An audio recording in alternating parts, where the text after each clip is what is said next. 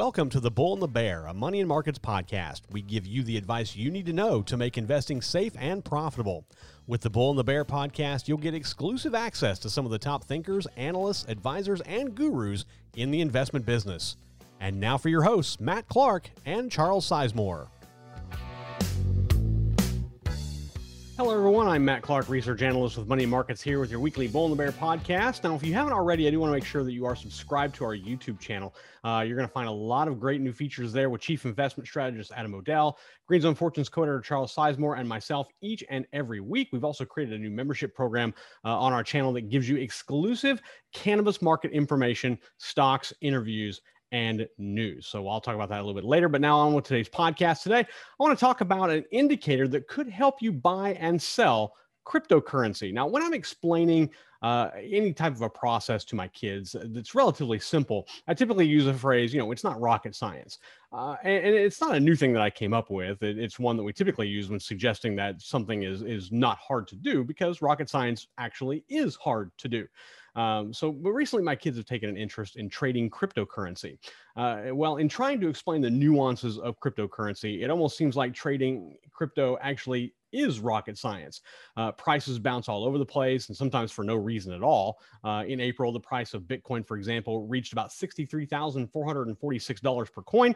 Three months later, the price dropped to $29,767, a 53% drop in a short amount of time. Then, two months after that, the price had rebounded to $52,641, up 77% off that July low. Was there really rationale for it? Not not necessarily. I mean, there was a few things, but not nothing that would strike you as a typical big market mover. At least of all, to move prices that high. Now, in my research, I, I did find an indicator that could help you uh, as a crypto trader find the best times to buy and sell coins. Now, with stocks, there are metrics that tell investors when an asset is either overvalued or undervalued. In fact, the value metric is one of the six we use in our green zone rating system on moneyandmarkets.com. I encourage you to check that out. Uh, but value can also be used in cryptocurrency trading, uh, and it can indicate when a good time is to buy or to sell. Now, one, va- uh, uh one value metric that can be used for cryptocurrency trading is known as the market value to relative value ratio, or MVRV. This basically shows the difference between a cryptocurrency's actual price and the average price uh, at which those coins were acquired. Basically, it's the market capitalization divided by its realized capitalization. When the ratio goes up, the thought here is that crypto traders will, will see a good time to collect on profits, which can create selling pressure on the asset, pushing its price down. Let me look at Bitcoin as one example.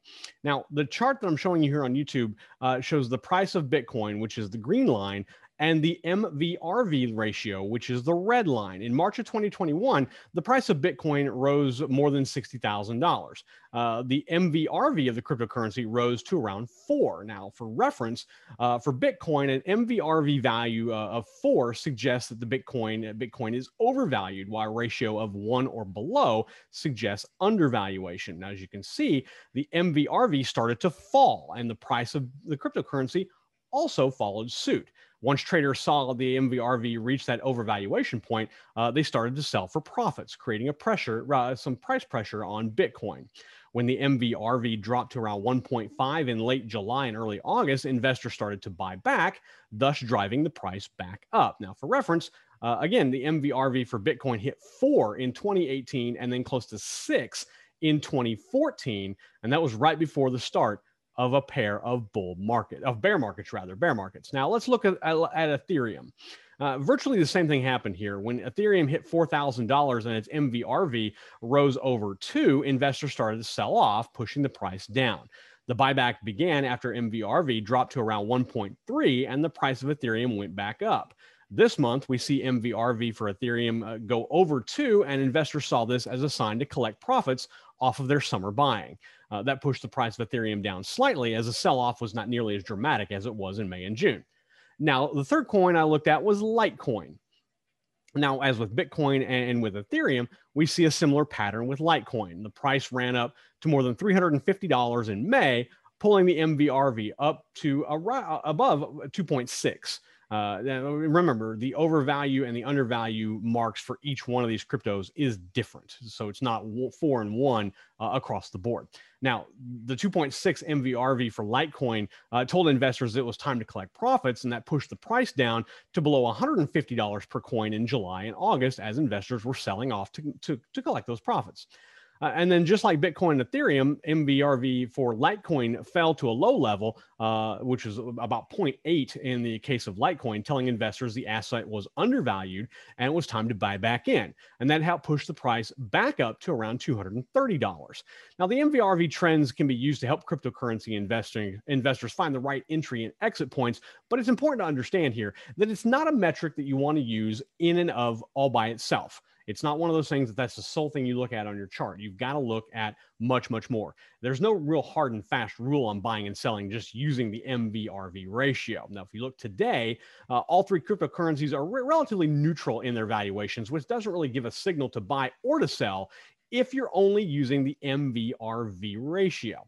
That's why it's important to incorporate additional analysis with the MVRV ratio to trade on your cryptocurrency. But I thought the MVRV was something interesting to share. Uh, is if you are a, a new crypto investor, perhaps you're a little more seasoned, it might be one of those you want to look at uh, on your charts from here on. Now, I want to take a look at our latest uh, results from our YouTube poll that we put up last week. We asked on your take on the stock market and its future. In September, uh, it's been a relatively rough month for the, for stocks. The S&P uh, dropped nearly 4% in the first half of the month, the first 13 trading days of the month. So from September 1 to September 20, not every day is a trading day. Those 13 days, a 3.7% drop in the S&P 500. So we asked where you saw the market uh, in the next six months. 44% of you said you still believe the market will continue its bull run and will be up 5% or more in the next six months. Around 35% of you said the market's going to dip 5% or more, while 21% of, of voters said the market was going to stay relatively flat through the winter months. We also asked you to expand on your thoughts in the comments. And Wayne said 1929 even the paper boys were making money speculating in the stock market. How can all these tech stocks have IPOs that have billion dollar valuations be anything but speculation? John also commented TNI, especially with real estate surge and non existent interest rates. So, uh, again, a couple looks there at, at, where you see the market going. There's no real crystal ball here. Uh, we've seen a market to correction uh, here, as we've talked about before on this podcast. Uh, one coming, one is here. Uh, how long it lasts, how far it goes, really hard to say. The Fed, uh, the Fed meeting could turn things around one way or the other. Uh, but uh, we'll see over the next weeks uh, in terms of what happens. Now, thank you to everyone who voted and commented on our poll.